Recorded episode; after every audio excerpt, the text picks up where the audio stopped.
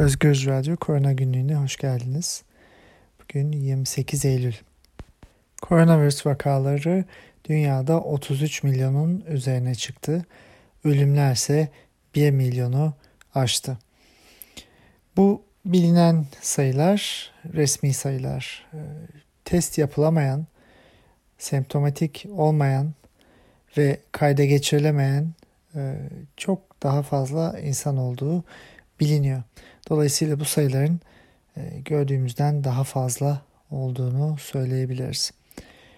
Dünyada 10 milyonlarca insanın hastalandığı bir e, salgından bahsediyoruz ve salgın yaz aylarına doğru özellikle Kuzey Yarımküre'de biraz azalışa geçmişti. Avrupa'da da benzer bir seyir izliyordu.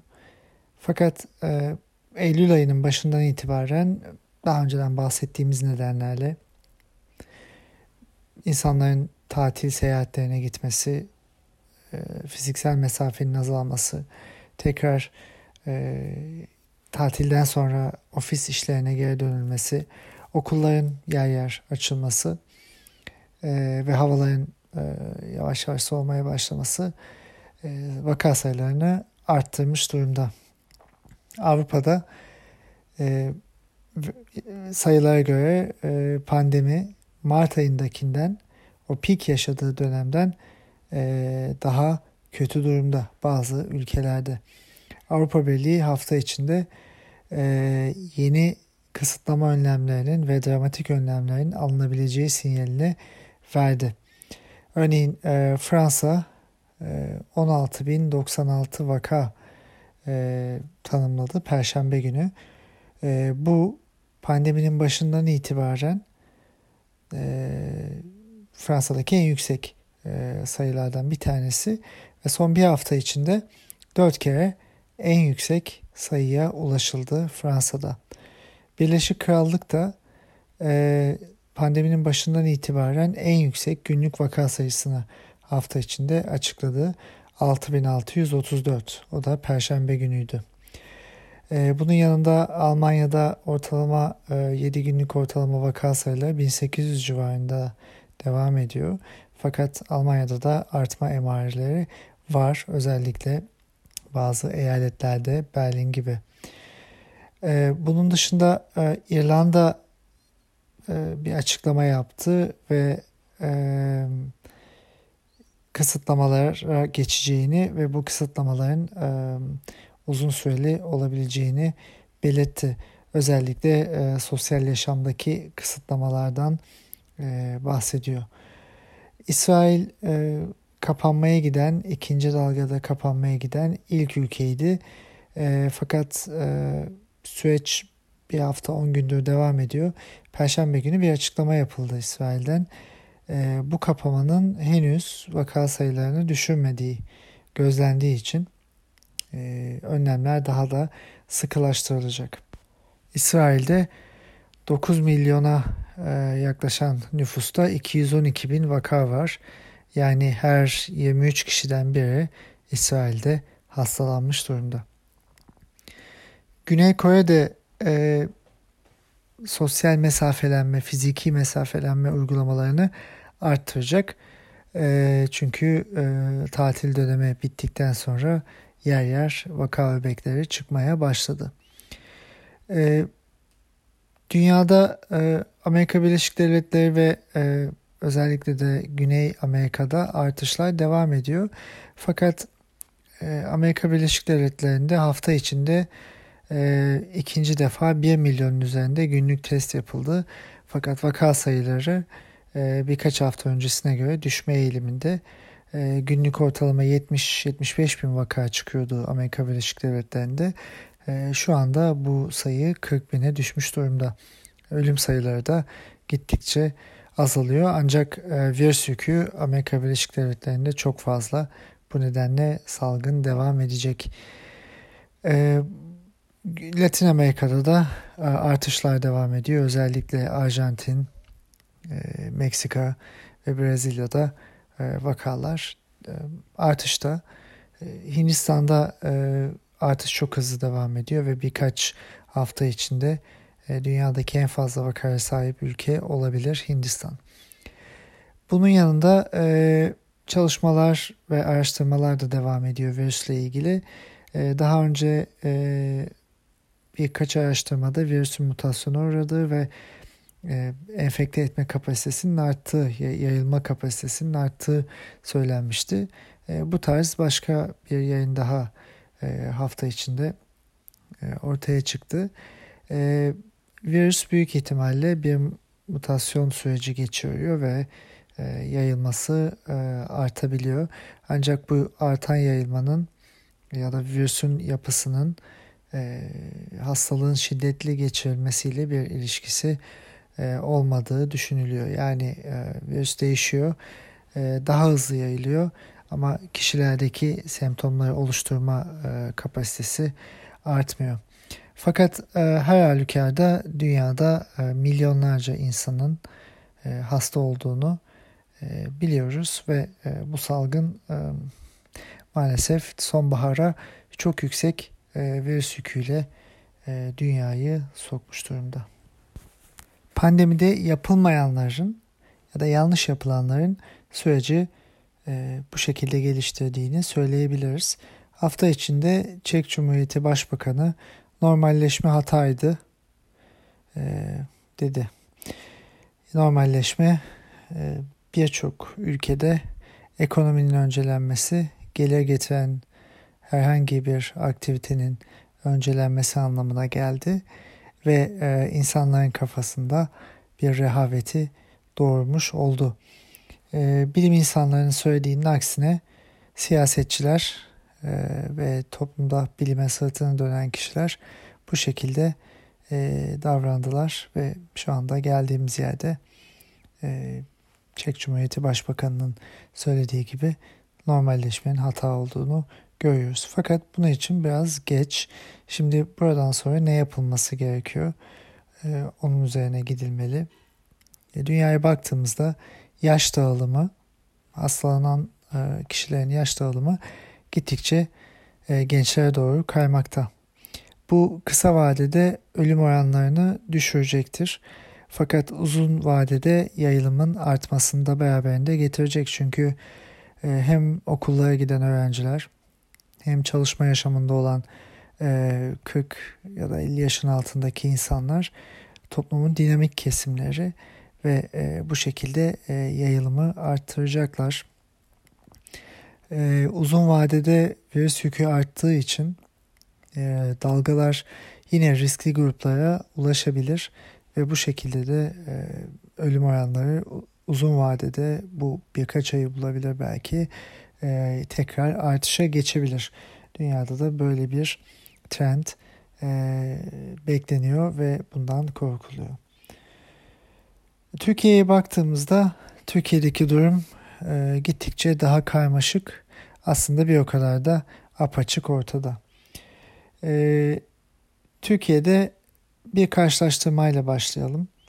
Son 3 ayda ki bu son 3 ay e, tüm dünyada özellikle Avrupa'da e, salgının biraz hız kestiği e, iki özellikle Avrupa'da hız kestiği bir süreç ve ilk pik noktasından sonra birçok ülkenin rahat nefes aldığı bir dönem. Bu son 3 aylık dönemde ee, örneğin Almanya'da 88 bin vaka ortaya çıkmış. 500'e yakın ölüm yaşanmış. Bu e, binde altılık bir oran e, ölüm oranını beraberinde getiriyor. İtalya'da 64 bin vaka 900'e yakın ölüm var. E, bu %1.4'lük bir ölüm oranını beraberinde getiriyor. İspanya'da 430 bin vaka, 2700 e, ölüm var. Bu binde 6. E, Fransa'da ve diğer ülkelerde de benzer sayılar var. Amerika Birleşik Devletleri'nde ki e, salgının aslında hız kesmediği ülkelerden bir tanesi. Bu son 3 aylık dönemde 4.7 milyon vaka çıkmış, 80 bin ölüm yaşanmış, %1.7'lik bir ölüm oranı var. Türkiye'ye baktığımızda ise resmi sayılarla bize verilen e, tablodaki sayılara baktığımızda bile 117 bin vaka ortaya çıkmış, 2700 ölüm yaşanmış. Yani bu e, Türkiye'deki ölüm oranını %2.3 yapıyor ve birçok diğer ülkeden çok daha yukarıda e, konumlandırıyor Türkiye'yi. Bu durum bile bize şunu anlatıyor. Türkiye'de salgın hız kesmedi. Türkiye'de salgın artarak devam ediyor. Zaten aylardır söylediğimizde bu şekilde. E, hafta içindeki önemli bir gelişme aslında Türkiye'ye dair e, birçok sorunun, konuştuklarımızın ve geleceğe dair bakışında özetlendiği bir raporda gizli. E, bu rapor Türk Tabipler Birliği'nin 6. ay Covid pandemi raporu. Bu rapor 812 sayfalık ve oldukça detaylı e, analizlerin olduğu, incelemelerin olduğu bir rapor. Tedaviden vaka takibine, vakaların iletişiminden e, salgının toplumsal e, aşamalarına ve yansımalarına, sosyal iletişim ve iktidarın halkla iletişimi konusundan e, Avrupa ve Amerika ile karşılaştırmaya kadar birçok e, analiz yapılmış. Raporda pandemi sürecinde Türkiye'nin güçlü ve zayıf yönleri, e, Türkiye'nin fırsatları ve Türkiye'nin tehditleri ortaya konmuş. Tüm dünya ile karşılaştırmalar da yapılıyor. Örneğin Türkiye'nin en güçlü yanları sağlık çalışanlarının özverisi ve e, bilimi savunan kişilerin varlığı e, olarak yazılmış.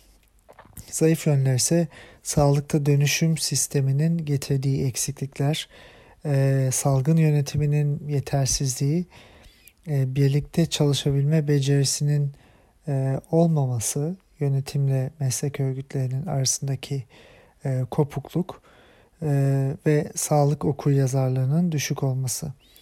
E, bu sürecin getirdiği e, fırsatlar da var elbette. Küresel düzeyde süren pandemi mücadelesinin e, farklı bir anlayış ve farkındalığa yol açması e, ve e, ekonomik sistemin e, ve özelleştirmelerin özellikle sağlıklı özelleştirmelerin e, gittikçe tartışmaya açılması. E, Türkiye için tabi e, tehdit olan noktalar e, yönetimin daha da otokratik bir e, yapıya bölünmesi, ekonomik krizin derinleşmesi ve sağlığın ticarileşmesinin daha kurumsal hale gelmesi olarak nitelendirilmiş. Eski salgınlara ve önceki tarihteki pandemilere baktığımızda raporda belirtilen bir nokta önemli. Tüm salgınların tarihinde e, bugün olduğu gibi bir yandan komplo teorileri, ırkçılık, yabancı düşmanlığı, damgalama, günah keçisi arama gibi düşünce ve davranışlar, diğer yandansa özgecilik, fedakarlık ve dayanışma gibi davranışların bir arada olduğu görülmektedir yazıyor raporda. E, bu önemli bir nokta çünkü e, bizim de en baştan beri söylediğimiz gibi bu pandemi hem bilimin nasıl algılandığını hem de rasyonel aklın ve vicdanın toplumlarda nasıl ortaya çıktığını e, ve nasıl yansıdığını e, göstereceğini söylemiştik. E, buna e, paralel bir söylem. E, yine e, rapor içinden e, notlar ve pasajlar e, okuyarak gidebiliriz. Covid-19 pandemisi sırasında 25 Avrupa ülkesini içeren bir araştırmada daha yüksek kurumsallaşmış güvenin ya da güven duyulan kurumların varlığı ile ölümlerin azlığı arasında bir korelasyon saptanmış.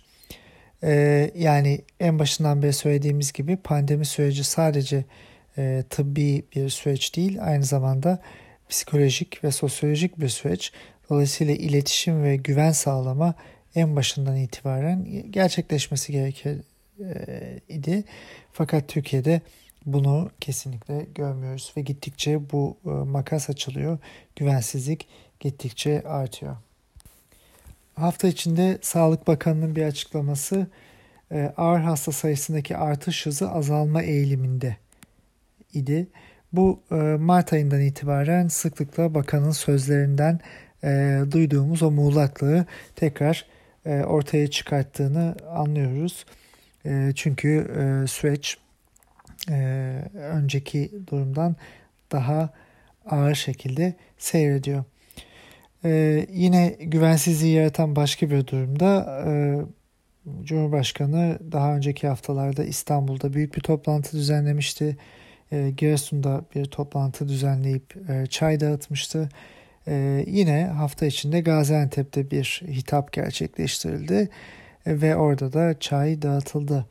Yani e, birkaç gün önce halkı e, fiziksel mesafeyi korumamakla suçlayan yönetim e, kendisi tekrar insanları bir araya getirip salgının yayılmasına neredeyse katkıda bulunuyor.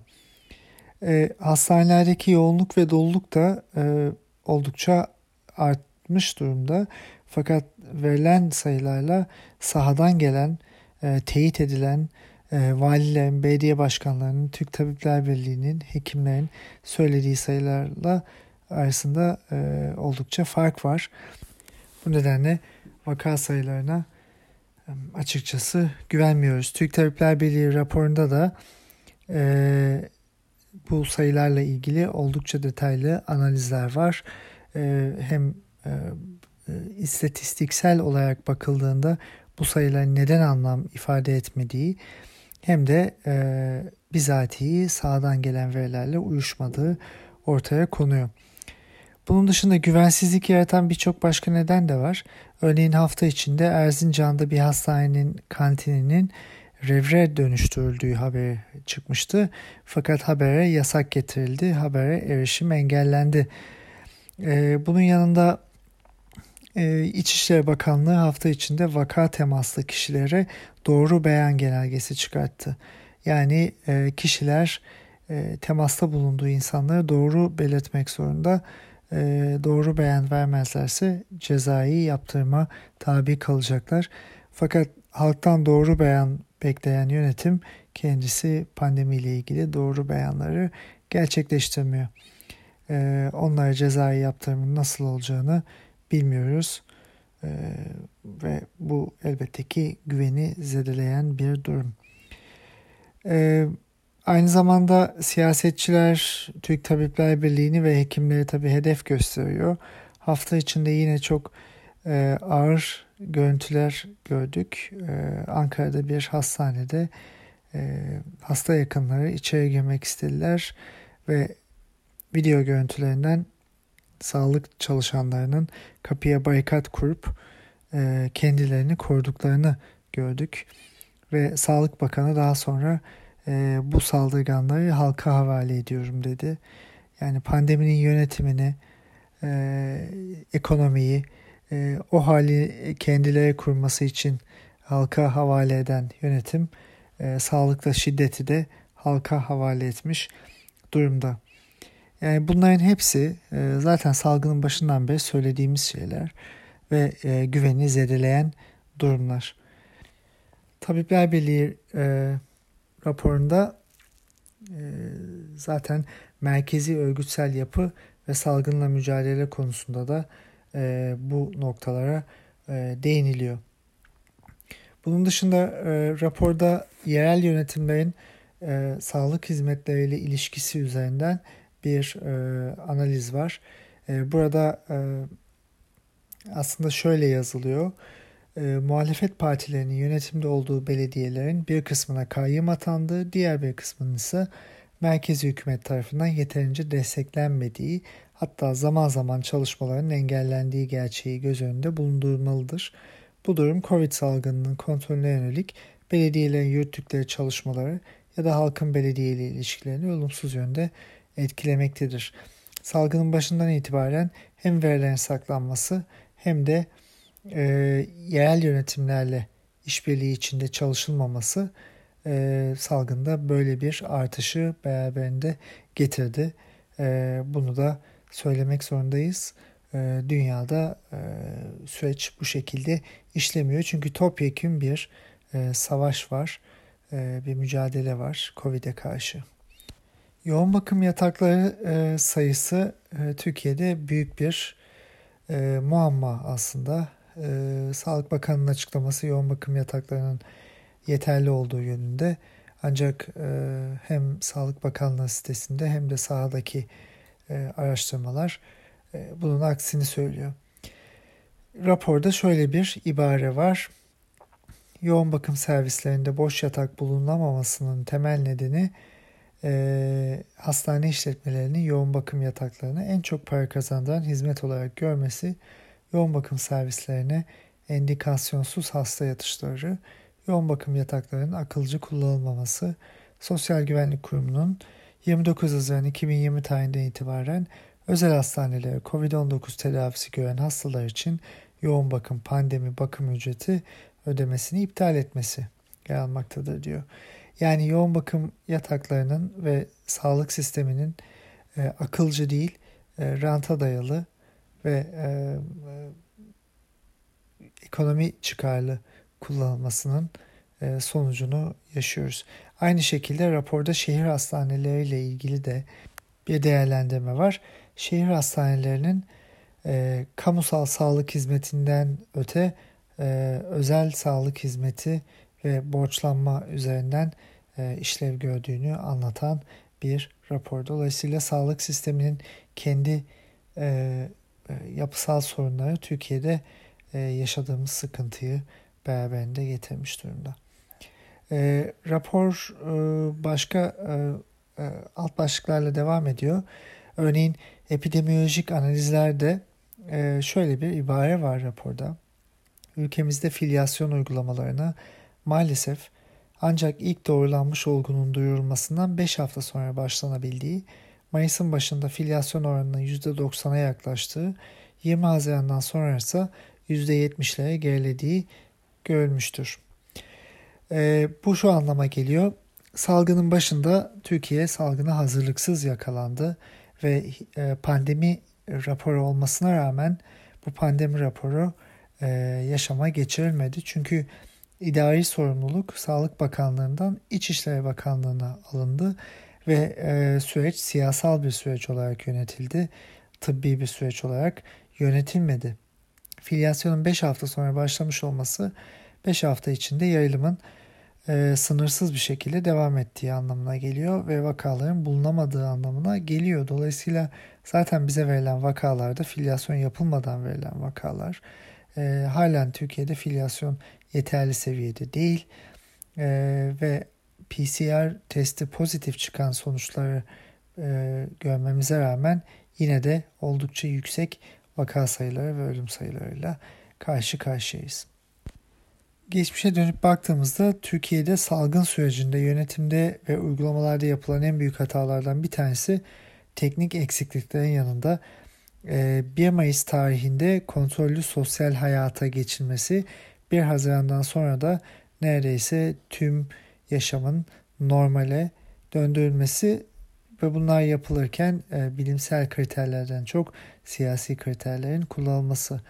Örneğin Mayıs başında AVM'ler açıldı, e, kuaförler ve berberler açıldı, camiler yeniden ibadete açılmıştı. E, Mayıs'ın sonuna doğru şehirler arası seyahat kısıtlamaları kaldırılmış e, ve e, 65 yaş üstü için ve 18 yaş altı için Haziran ayı içinde e, sokağa çıkma yasakları kaldırılmıştı. E, ve e, Haziran'dan sonra Temmuz içinde de e, düğün salonları, sinemalar, tiyatrolar, gösteri merkezleri açılmıştı. Ve e, Temmuz başında açılan e, düğün salonları e, birkaç hafta öncesine kadar e, en çok tartışılan noktalardan bir tanesiydi. Çünkü düğünlerde oldukça fazla yayılım gerçekleşmişti. E, genelgeler yayınlanmasına rağmen e, iktidar milletvekillerinin düğünleri gerçekleşmiş ve orada da vakalar ortaya çıkmıştı. Yani aslında Türkiye'de salgının yönetimi e, bir salgın yönetimi değil, bilimsel bir temeli olmayan bir yönetim. TTB raporunda da aynen şöyle söyleniyor. Ülkemizde yeniden açılma döneminin ilk adımının AVM'lerin açılması olması, açılma sürecinin Dünya Sağlık Örgütü'nün önerdiği risk değerlendirmesine göre yapılmadığını işaret etmektedir. e, aynı zamanda bizim en baştan beri söylediğimiz raporda yer alıyor. Pandeminin başından bu yana bilim insanları vakaların yaş, cins, bölgesel dağılımı gibi detaylı epidemiyolojik verilerinin açık bir şekilde paylaşılmasının önemini dile getirmişlerdir. Fakat bu gerçekleşmemiştir deniyor. Ee, bunun yanında e, bir bölüm bilime ayrılmış. Bilim e, etiği ve bilim felsefesi üzerine yazılar da var. Raporda oldukça e, okunası yazılar. Ve burada önemli bir e, cümle şu. Bilim insanının herhangi bir konuda, herhangi bir durumda ilişkide sorumluluk duyması doğrudan yaşamla ilgilidir. Yaşam bilim insanını buna zorlar. Evet gerçekten de bilim insanının kendi sorumluluğu gerçekleri ve doğruları konuşmak, tartışmak, e, ortak aklı bilimsel süzgeçten geçirerek yaratmak. Türkiye'de maalesef bunun tam tersini görmekteyiz. Birkaç hafta önce e, ve uzun süredir aslında tartışılmıştı. Türkiye'deki bilimsel çalışmaların izne tabi olmasının Türkiye'den çıkan bilimsel makalelerde özellikle pandemi döneminde oldukça e, olumsuz etki yaratmış olması. E, Türk Tabipleri Birliği'nin raporunda e, böyle bir e, bölümde var. Covid-19 konulu Türkiye yayınlarının değerlendirilmesi. Türkiye'den bu süreçte toplam 653 makale çıkmış e, Covid-19 ile ilgili. Bunların 184'ü klinik çalışma yaklaşık %28'e tekabül ediyor. İkisi meta analizi yani verilerin tekrar analiz edilmesi. 123'ü e, derleme e, bu %19'a tekabül ediyor. E, rehber veya konsensus raporları buna dahilmiş. E, 78'i yani %12'si olgu sunumdaymış. Editöre mektup niteliğindeki yazıların sayısı ise %23 yani 149. E, kalan 119 yayında bu da %18'e tekabül ediyor. Editorial, e, correspondence e, ya da e, röportaj ya da yorum. E, şimdi buradan şunu anlıyoruz. Dünya ile karşılaştırdığımızda bu sayı oldukça e, düşük. Özellikle de e, özgün bilimsel değeri e, olan e, ana klinik çalışma e, makalelerinin e, sayısı oldukça düşük. Üstüne üstlük e, Türkiye'den çıkan yayınlarda e, etki değeri büyük makaleler e, yayınlarda e, dergilerde çok fazla yayın olmadığını görüyoruz. E, örneğin e, Lancet, e, Science, Nature, New England Journal of Medicine, Proceedings of National Academies of Sciences, JAMA, BMJ gibi e, önemli bilimsel dergilerde e, yayınlanan e, e, makale sayısı Türkiye'den çok çok düşük. Yaklaşık e, sanıyorum e, iki makale var Türkiye'den bu dergilerde. E, e, benim e, de katkımın olduğu bir e, bölüm var ve burada Almanya ile Türkiye'nin karşılaştırması var. Burada e, akademik bilimsel e, makalelere de değinmiştim. Oradan bilgi vermek istiyorum. 2020 ee, yılı içerisinde pandemi sürecinde editoryal ve yorum olmayan e, e, makaleler e, olarak e, 5848 makale Amerika Birleşik Devletleri'nden, Çin'den 5543, Birleşik Krallık'tan 4013, İtalya'dan 3942 Fransa'dan 1651, Almanya'dan 1305 makale var. Türkiye'deki sayılarsa bahsettiğimiz gibi oldukça düşük.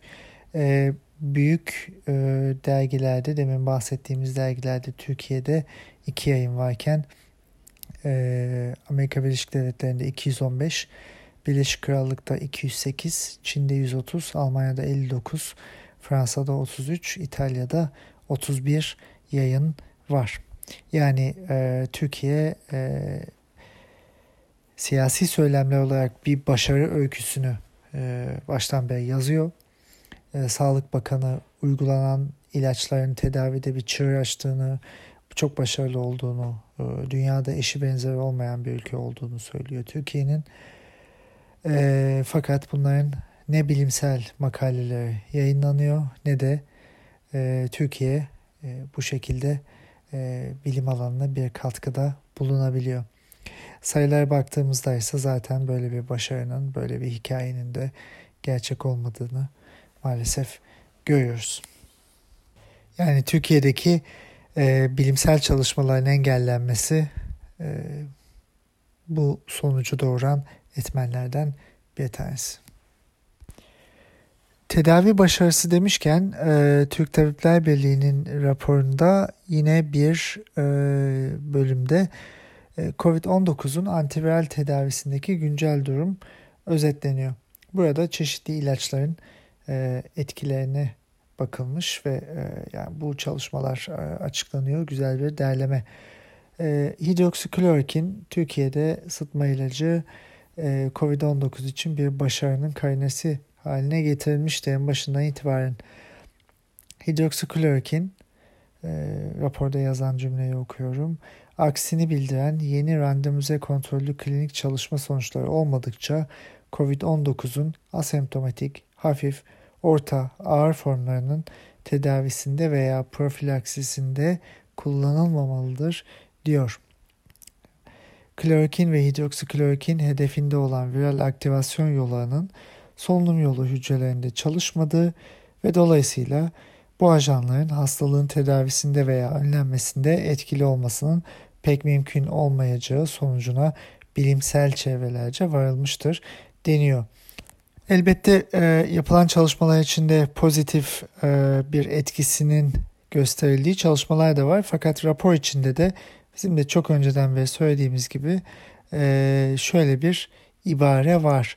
Olumlu etkiyi bildiren bazı çalışmalar hem çok az sayıda hasta içermesi hem bazı yöntemsel sorunlar barındırması nedeniyle örneğin kontrol grubunda yer alan hastalara da bu antiviral verilmiş bazı çalışmalarda hem de genellikle hakemli dergilerde yayınlanmamış olması nedeniyle kanıt gücü zayıf çalışmalarken olumlu etki bildirmeyenlerde kontrol grubunda antiviral kullanılmamış olması, vaka sayılarının yüksekliği ve genellikle etki faktörü yüksek hakemli dergilerde yayınlanmış olmaları nedeniyle kanıt gücü daha yüksektir deniyor. Yani Türkiye'de hidroksiklorokin hala kullanılıyor ama dünyada bilimsel olarak bu ilacın bir etkisinin olmadığı gösterilmiş durumda. Ee, biz bunu e, Mart ayı içinden itibaren söylüyorduk. Ee, ancak halen e, bu ilaç kullanılıyor. E, bunun yanında başka bir ilaç daha var Türkiye'de ve dünyada aslında kullanılan Favipiravir. E, bu ilaç e, biraz daha e, etkisi halen araştırılan bir ilaç e, ve e, bazı çalışmalar var. E, çoğu çalışmada belli e, hasta gruplarında e, bazı etkilerinin olduğu, pozitif etkilerinin olduğu gösterilmiş durumda. Dolayısıyla kesin bir tedavi tabii ki değil ama e, Favipiravir hidroksiklorokine göre biraz daha etkili bir ilaç gibi duruyor. Fakat Türkiye'de de bu ilacın e, bulunması oldukça e, e, zorlaşmış durumda. Türk Toraks Derneği daha önceki raporunda bunu belirtmişti.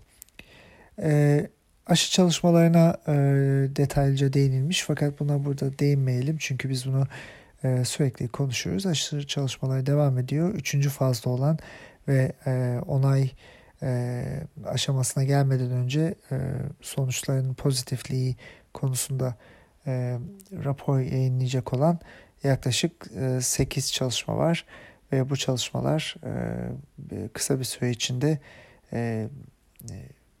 onay alabilirler ve bir aşıya dönüşebilirler. Bir dahaki senenin başından itibaren e, aşılamalarda başlayabilir. E, rapordaki önemli bir nokta birinci basamak e, e, tedavi e, aşamasında e, hastanelerin durumları ve e, aile hekimlerinin, pratisyen hekimlerin durumları ve e, karşılaşılan sorunlar. raporun e, bu kısmından bazı cümleler okumak istiyorum.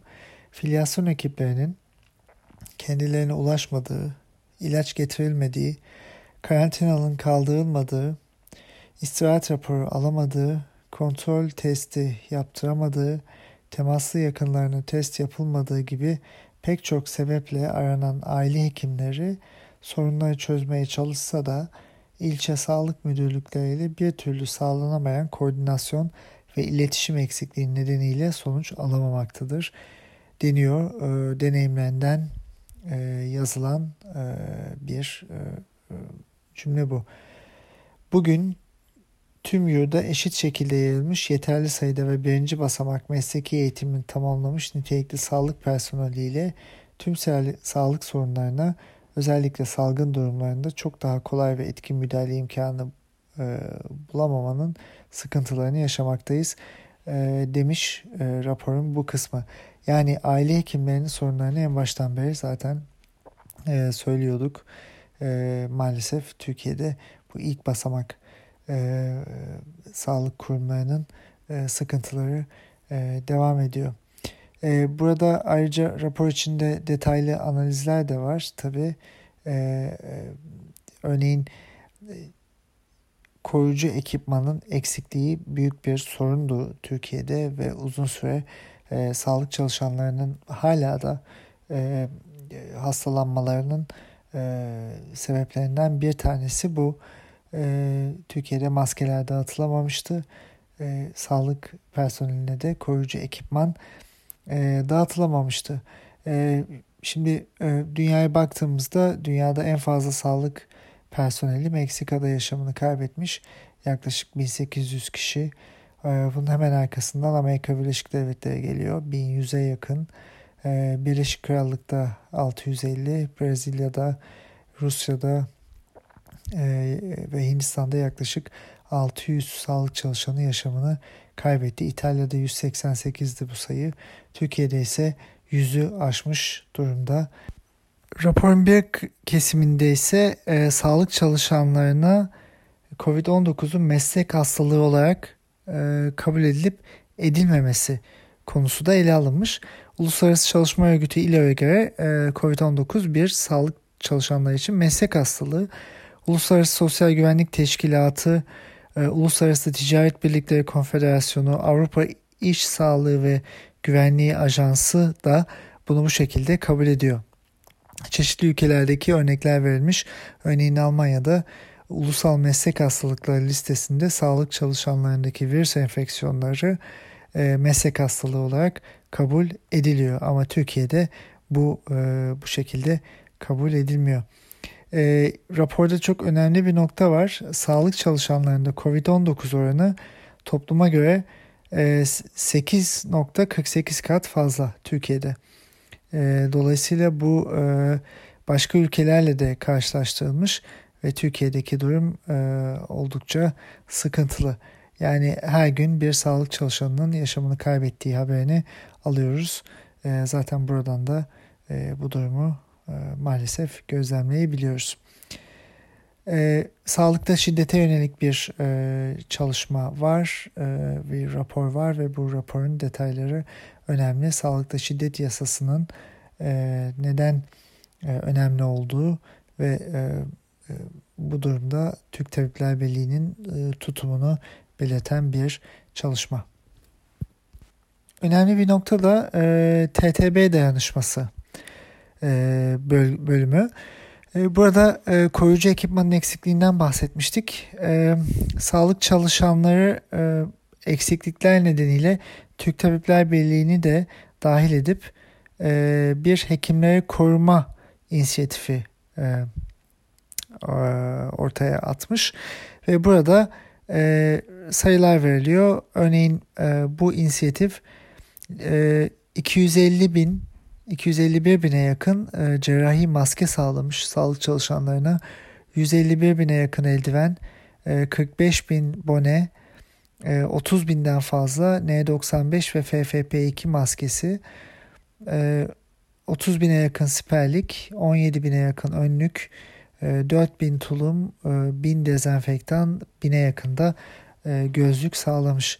Yani devletin yapması gerekeni e, Türk Tabipler Birliği yapmış. Bu dayanışma süreci aslında e, salgına ve halk sağlığına nasıl bakıldığıyla sınıfsal e, bir bakış açısıyla da e, örtüşüyor.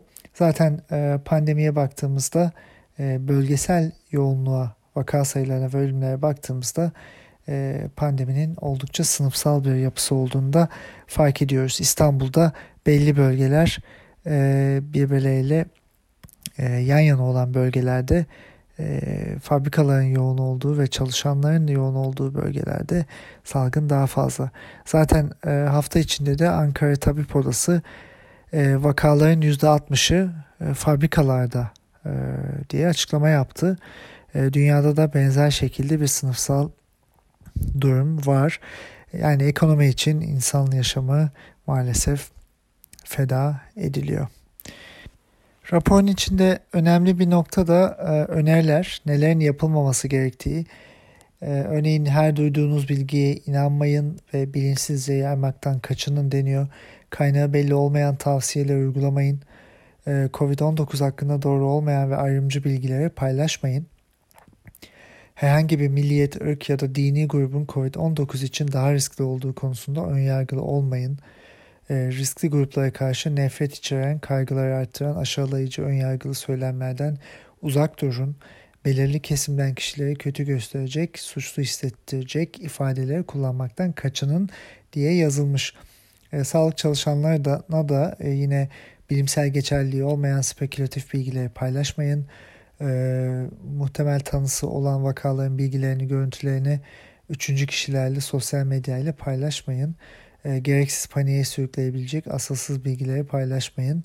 Damgalanma riski taşıyan olumsuz sonuçları olabilecek görüntüleri paylaşmayın. Belirli kesimden kişileri kötü gösterecek, suçlu hissettirecek e, şeyleri paylaşmayın e, denmiş. Aynı zamanda hükümet, medya ve liderlerde öneriler var. Bunlar çok önemli çünkü e, asıl e, görünürlüğü ve e, olan ve kulak kabartılan söylemler bu ıı, kesimlerden olan söylemler. Hastalığa yer yer etnik köken eklemeyin. Ee, örneğin e, Amerika'da Trump'ın yaptığı gibi bu bir Çin virüsü veya Asya virüsü demeyin diyor. Çünkü değil e, bu vakalar e, e, Covid-19 vakaları kurbanlar demeyin e, deniyor. E, Covid-19 bulaştıran, başkalarını enfekte eden, virüsü yayan gibi kasıtlı bulaştırmayı ima eden ve suçlayıcı ifadeleri kullanmayın deniyor. Ee, olumsuz mesajlar ya da tehdit mesajlarını vurgulamayın veya üzerinde durmayın e, deniyor. Çeşitli bölgelerin e, Covid-19 pandemisindeki durumu da ele alınmış. Özellikle e, Güneydoğu Anadolu bölgesinin e, e, çok e, vaka sayılarının yüksek olmasıyla e, bilindiğini e, söylemiştik e, daha önceki e, yayınlarda.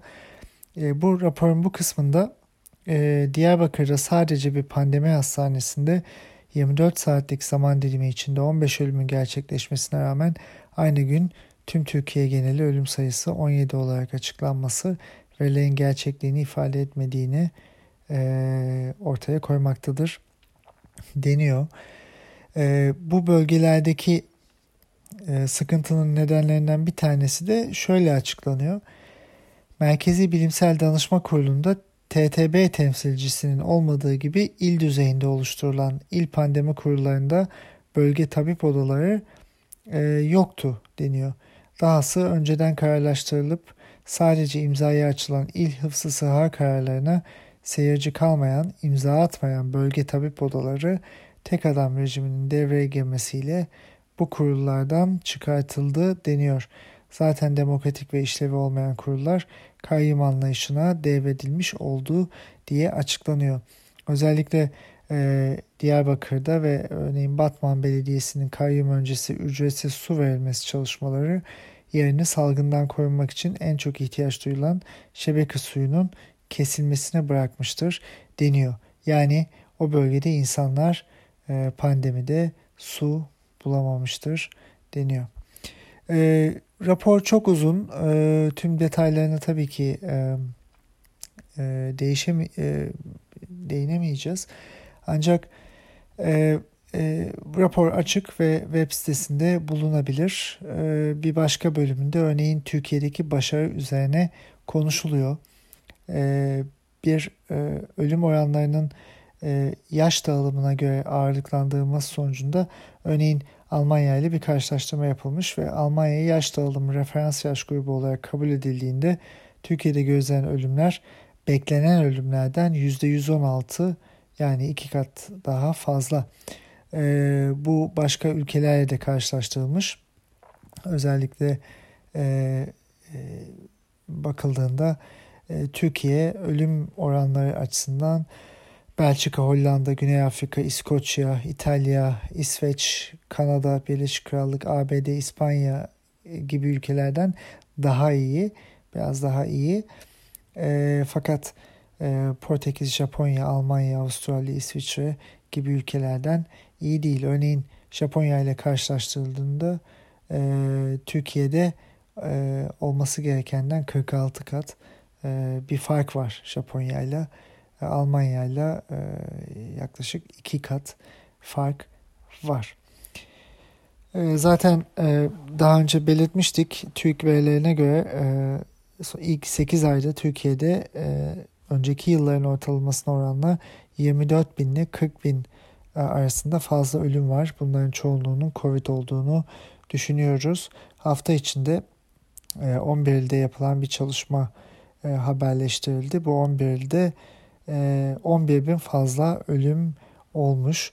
Bu da zaten bizim söylediğimiz sayıları teyit eder nitelikte.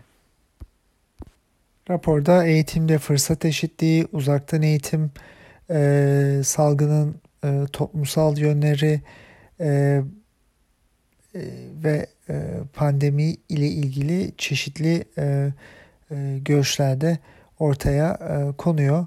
Aynı zamanda e, pandemi durumunda e, diğer ülkelerle e, karşılaştırmalar, e, bilginin e, ve dezenformasyonun nasıl yayıldığı ile ilgili araştırmalar ve e, salgın hastalıklarla iktidar ilişkisi üzerine e, yazılarda var.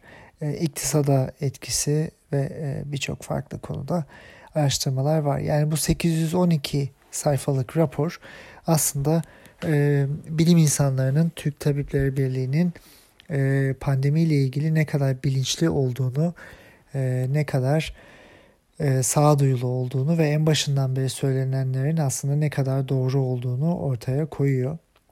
Ancak Türkiye'de gördüğümüz e, maalesef artık geri dönüşü olmayan bir siyasi inada e, binen pandemi yönetimi olduğu yönünde. E, söylemler hala gerçekliği yansıtmıyor ve detayları hala paylaşılmıyor.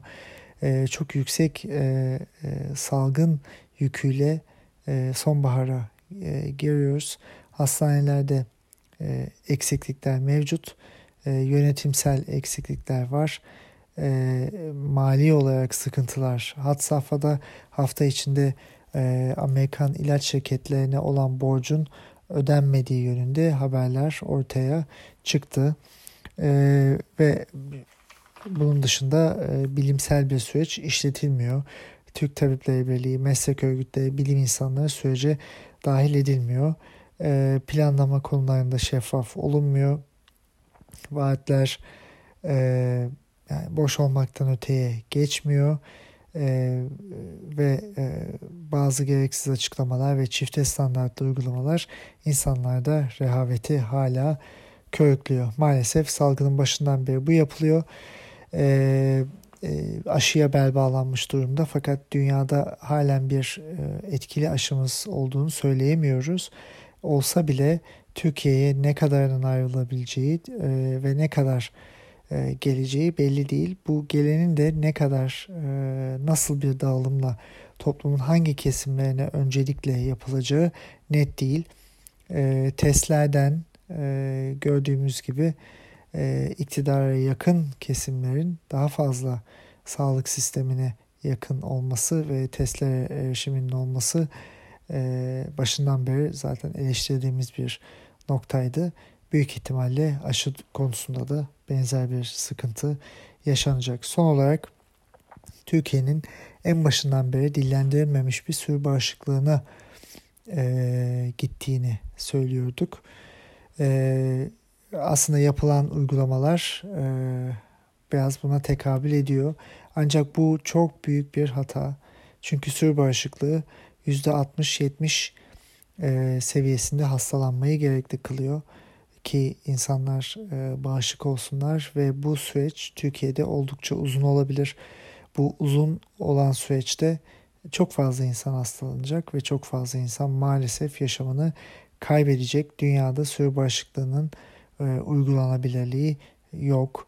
Belli bölgeler çok yüksek sayıda e, vakalara sahip olan bazı bölgeler, bunlar küçük bölgeler özellikle e, bu bağışıklığa erişmiş olabilir. Ancak dünyada genel olarak baktığımızda e, büyük şehirler bazında e, örneğin e, New York City %21-22 civarında Madrid e, son artışlarla beraber %20'ye ulaşmış olabilir. Ancak halen bu yeterli bir bağışıklık seviyesi değil. E, bilim kurulu üyesi hafta içinde Ankara'ya yakın bir ilçede kitle bağışıklığına ulaşıldı dedi. E, bu yayılımın zaten Türkiye'de çok fazla olduğunu gösteriyor. Ama çok küçük bir yerde bu yaşanmış. Bu Türkiye'ye bir örnek teşkil etmez. Aynı zamanda ikincil enfeksiyonların olduğunu da belirtmeliyiz. E, bir süre sonra bağışıklık ortadan kalkabilir. Yani pandemi süreci e, çok farklı parametrelerle devam ediyor. E, bugün e, Beyaz Türk Tabipleri Birliği raporunun e, ana hatlarını ortaya koymaya çalıştım. E, önümüzdeki haftalarda salgının gidişatı ve bilimsel gelişmelerle konuşmaya devam edeceğiz. Sağlıkla kalın.